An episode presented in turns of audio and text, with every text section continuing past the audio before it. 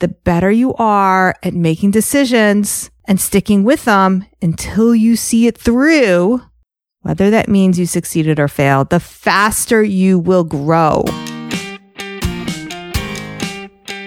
Today's episode is sponsored by my free masterclass, How to Sell More Art, even if you hate posting on social media. We'll be reviewing the five biggest mistakes I see artists making when it comes to selling their art, and you'll learn what you should be focusing on instead. To sign up, head on over to schulmanart.com forward slash masterclass. It's the Inspiration Place podcast with artist Miriam Schulman. Welcome to the Inspiration Place podcast, an art world insider podcast for artists by an artist, where each week we go behind the scenes to uncover the perspiration and inspiration behind the art. And now, your host, Miriam Schulman. Well, hey there, it's Miriam Schulman, host of the Inspiration Place podcast. You're listening to episode number 148. I'm so grateful that you're here. Today, we're talking all about commitment. Why, if you want to be successful, you have to be willing to cross that threshold from dabbling to going all in. It's the basis of every Hollywood movie that the main character makes the hero's journey. So in this episode, you'll discover why you have to fully commit in order to succeed. Why wanting to get things perfect the first time is keeping you stuck in dabbling mode and why you need to be willing to be bad in order to be good or even great. Before we get into the meat and potatoes of today's episode, let's review the hero's journey and what it is. If you don't know what I'm talking about, please don't feel bad. I don't think I learned it myself when I was in school or even in college, but my kids did. And since I had to sit on both of them when they did their homework, it's actually now pretty familiar to me. The hero's journey is a concept describing a common storytelling pattern. And you will find this pattern across cultures, across time, anything from Gilgamesh to the Odyssey to Star Wars, and of course, my beloved Harry Potter. Now, it was first described by Joseph Campbell in 1949 in his book, The Hero with a Thousand Faces. The reason I'm sharing it with you today is that I want you to start seeing yourself as the hero in your own story, in your art journey. You are the hero in your artistic journey. Now, I'm going to be describing the different stages of the hero's journey and how it relates to you as the artist. We will be spending most of the time today talking about the first main stage, the first main part of it. So Campbell describes a number of different stages or steps along this journey. The hero starts out in the ordinary world and receives a call to enter an unusual world of strange powers and events or a call to adventure. If the hero accepts the call to enter this strange world, which I guess they always do, they must face tasks and trials, a road of trials, usually. Think of Lord of the Rings or The Hobbit. They may have to face these trials alone, but more often than not, they get assistance. At its most intense, the hero must survive a severe challenge again with help, which he earns along the way in his journey. If the hero survives, which in most stories they do, but not always, the hero may achieve a great gift, like the ring, which results in the discovery of important self knowledge. And the hero then must decide whether to return this gift to the world, the ordinary world, which is then there's the return journey, like the Odyssey, and if the hero is successful returning, this gift may be used to improve the world. Let's pause here. So just so you know, I'm mostly focusing today on that the first part, the call to adventure and the answer to that call. Let's retell this story structure as it relates to you. The hero starts in the ordinary world and receives a call to enter an unusual world of strange powers and events. Everyone's story is different. For me, I was working on Wall Street. That was my ordinary world. For many of you, this might be a day job, could even be an art teacher job, or you're juggling other responsibilities along with your art. Your day to day life, as you know it, is your ordinary world. In The Wizard of Oz, Dorothy's ordinary world is Kansas. For Harry Potter, it was living with his aunt and uncle. But then what happens? The hero receives a call to enter an unusual world of strange powers and events. For Dorothy, that was to go over the rainbow. For Harry, it was to learn to be a wizard. For Luke, it was to become a Jedi. And for us, well, for us artists and creatives, it's to become an artist. Whatever kind of art you create, artist, author, sculptor, ceramicist, whatever that is. And that's why I like to say art is a calling. And becoming an artist, well, honestly, it's not that much different than becoming a wizard. Your wand is your paintbrush or your pen or your computer. And creating something just with the power of your imagination is an incredible gift, an incredible superpower. Now, these heroes never have a smooth path. Even the yellow brick road had poisonous poppies, mutinous apple trees, and flying monkeys. Most of what I talk about on this podcast are those flying monkeys of the art world, the trials and tribulations of going down this road. But there's something important that you need to know. You don't have to do this alone. Every hero's journey includes a guide or a mentor. From Dumbledore to Obi-Wan, these successful heroes rarely do it alone. Now, the truth is, within Campbell's Hero Journeys framework, very few stories contain every single one of the stages exactly as it described and all the components. However, the journey is usually organized into three sections. So the three sections are departure, sometimes called separation, initiation, and return. And like I said at the beginning of this podcast, I'm mostly focusing on departure because that's where most of you can relate to that part of the journey. Departure deals with the hero venturing forth on a quest.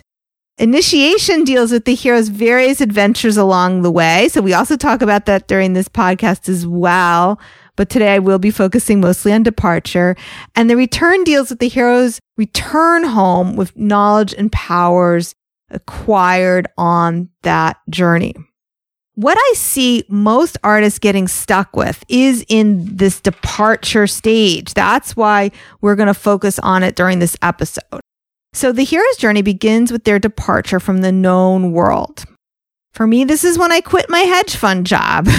I was pregnant with my second child. And usually I tell this story very simple. My elevator pitch goes something like this. I was on Wall Street, 9-11 happened, and I decided to become a full-time artist. And while those three facts are true, that version of the story does skip a bunch of different steps.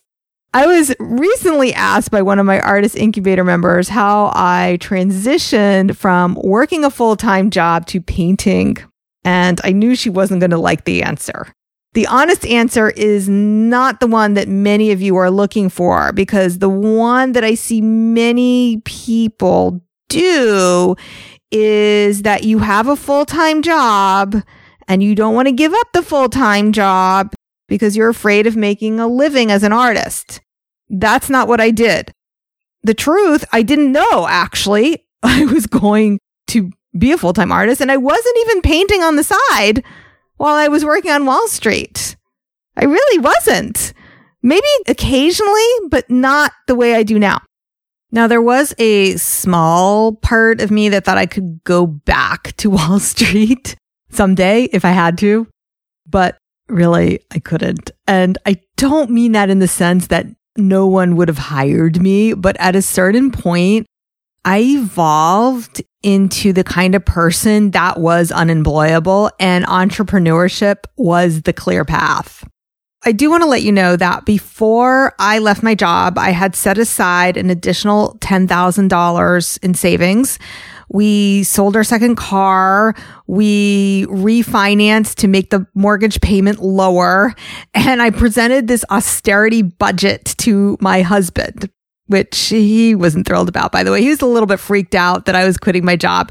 But the idea was that I would figure it out, how to make it work or I would go back to work if when the money ran out. So that's why when I did start selling my art, I was determined to make it work. And by the way, when I first quit my job and I was teaching Pilates and painting on the side, I was fully committed to the Pilates stuff too. I really was. I mean, I got my personal training license. I was all in on that until I decided that I rather put what I was learning as a Pilates instructor, how to sell personal training packages, when I decided I'd rather do that completely for myself. So full on entrepreneurship, not sort of entrepreneurship. I just wanted to be an artist and I liked my reasons. All right, let's circle back to the hero's journey. After the call to adventure, which we can all agree, everyone listening to this podcast feels that call. The next phase is often refusal of the call. So, what does that look like in mythology? Well, often the hero may at first try to resist the call. Who am I to bear this ring? Take this adventure. They might feel bound by some obligation to remain at home with Auntie Em. I'm not a wizard. Or they may initially be afraid of the perils of the unknown. This, my friend, is the piece you have to be very, very wary of. These mm-hmm. ties to your ordinary life that is keeping you from taking action on your dreams.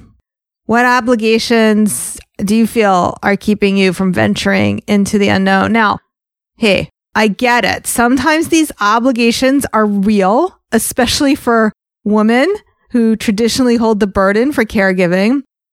But often the biggest burdens we carry are our own indecision, our indecision to commit fully to the call. Is this the right dream? Is this the right medium? We talked a lot about this in the podcast, episode number 145, Decision Drama. I'll link to it in the show notes. So we talked about in that episode why it's so hard to make decisions and this indecisiveness, this dabbling to commit, this not going in, not going all in on one dream. That is the greatest ties that is keeping us stuck to the ordinary world. How do you know if you picked the right dream? By doing it. Then go all in. Halos or Horcruxes, acrylic or pastel, illustration or portraits. You decide and you be committed to it. I see a lot of this going on right now with my friends' kids, my own kids. You know, we have a lot of recent college graduates in my circle of friends, and they want to find that perfect first job. That first job has to be perfect. And it isn't going to be perfect. It's just isn't. It may not be what you ultimately want to do, even if you have it quote unquote all figured out. Hey, what I'm doing now, my perfect job for me now, didn't exist when I graduated college. And guess what? For these college graduates, for a lot of them, what they ultimately will end up doing may not exist yet either. So how do you know? How do you know? Well, you have to be committed to taking that crappy first job, writing that crappy first draft, or heck, even the crappy first book if you must. That was the best advice I got from Eric Maisel. He was a guest on this podcast as well. I'll link to his episode in the show notes. When I interviewed him, I was in the early days of writing my book proposal and I was 100% stuck in all of this drama that we're talking about. And he told me I have to be willing not only to write a crappy first draft, but a crappy first book. And that advice is what set me free and enabled me to take the next step. And that's what I want for you also. You have to be willing to be a bad watercolorist if you want to be a good watercolorist. You have to be willing to be a bad writer if you want to be a good writer. You have to be willing to be bad to reach any level of greatness. You have to be willing to fail and make mistakes and not make perfect decisions. All right. The next phase in the hero's journey is supernatural aid. I love this phase. So the hero often encounters a helper who helps persuade them to take the journey and acts as a guide for much of it or an aid. Now, the mentor can be a fairy godmother, Dumbledore, the good witch, or an artist business coach like me. Now, throughout my own journey, I've always sought the guidance of a mentor or a coach. I recognize that the greatest athletes in the world, from Simone Biles to Tiger Woods, they all have coaches. In fact, I heard that Tiger Woods might have three. And if the greatest in the world gets help, then so should I. Let's move on to the next phase in the hero's journey. It's called crossing the threshold. This is the point in the story during which the hero first ventures into the unknown. The first journey is usually brief, and the hero often has the opportunity to simply return to the comfort of the known, even if it's that corporate job you hate. Again, I see a lot of artists stuck in this phase as well. Drama around what to paint, how much to price their art, getting stuck in decision drama. One of the easiest ways for me to describe to people what I do as a coach is that I help them make decisions. The better you are at making decisions and sticking with them until you see it through, whether that means you succeeded or failed, the faster you will grow. Failure by trying does have strategic byproducts that teach us things. Failure by failing in advance by not trying teaches us nothing. In Hollywood movies, the greatest character growth always occurs when the hero cannot return to the ordinary world. The house lands in Oz. Luke's home planet is destroyed. Or in book seven, when Harry leaves the Dursleys for the last time.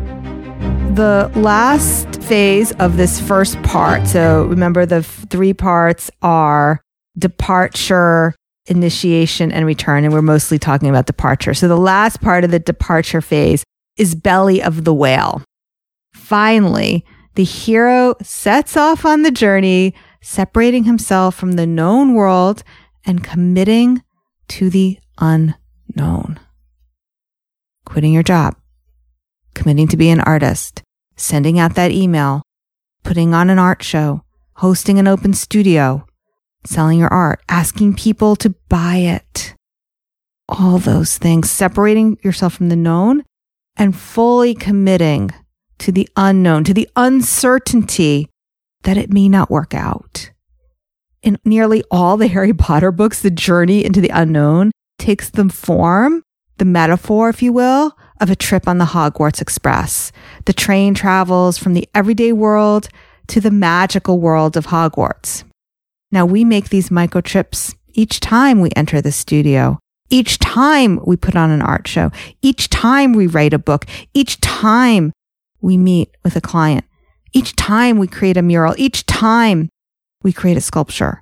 How can you make this a regular part of your daily life so your art practice no longer seems like dabbling? In what ways are you bound to the ordinary world and not fully committed to the magical realm of art. If you enjoyed what we talked about today and you're ready to answer the call to sell your art and take that journey, I have something special just for you. I'm hosting a live masterclass called How to Sell More of Your Art Without Being Insta Famous so that you can discover why your success isn't measured by your social media following and what's really going to move the needle when it comes to sales. How to break free from the social media chains and get more of your studio time back. And dig deep and go beyond the starving artist mindset to uncover what's really sabotaging your success. We'll go over the five most reasons artists get stuck when they're trying to sell their art and my fixes for what to do about them. You'll hear the five P's of how to profit from your art, the five things you do need, and inspiring stories of artists who have done them and built a sustainable income selling their art. You'll want to see how they did it. So if you're listening to this when it goes live, head on over to schulmanart.com forward slash masterclass to save your spot, and I'll see you there. We've included links to all these places, including the sign up for the masterclass in the show notes. You can find that at schulmanart.com forward slash 148. Make sure you hit the subscribe or the follow button in your podcast app. All right, my passion maker, thanks so much for being on this journey with me here today. I'll see you the same time, same place next week. Stay inspired. Thank you for listening to the Inspiration Place podcast. Connect with us on Facebook at facebook.com slash schulmanart, on Instagram at schulmanart, and of course on schulmanart.com.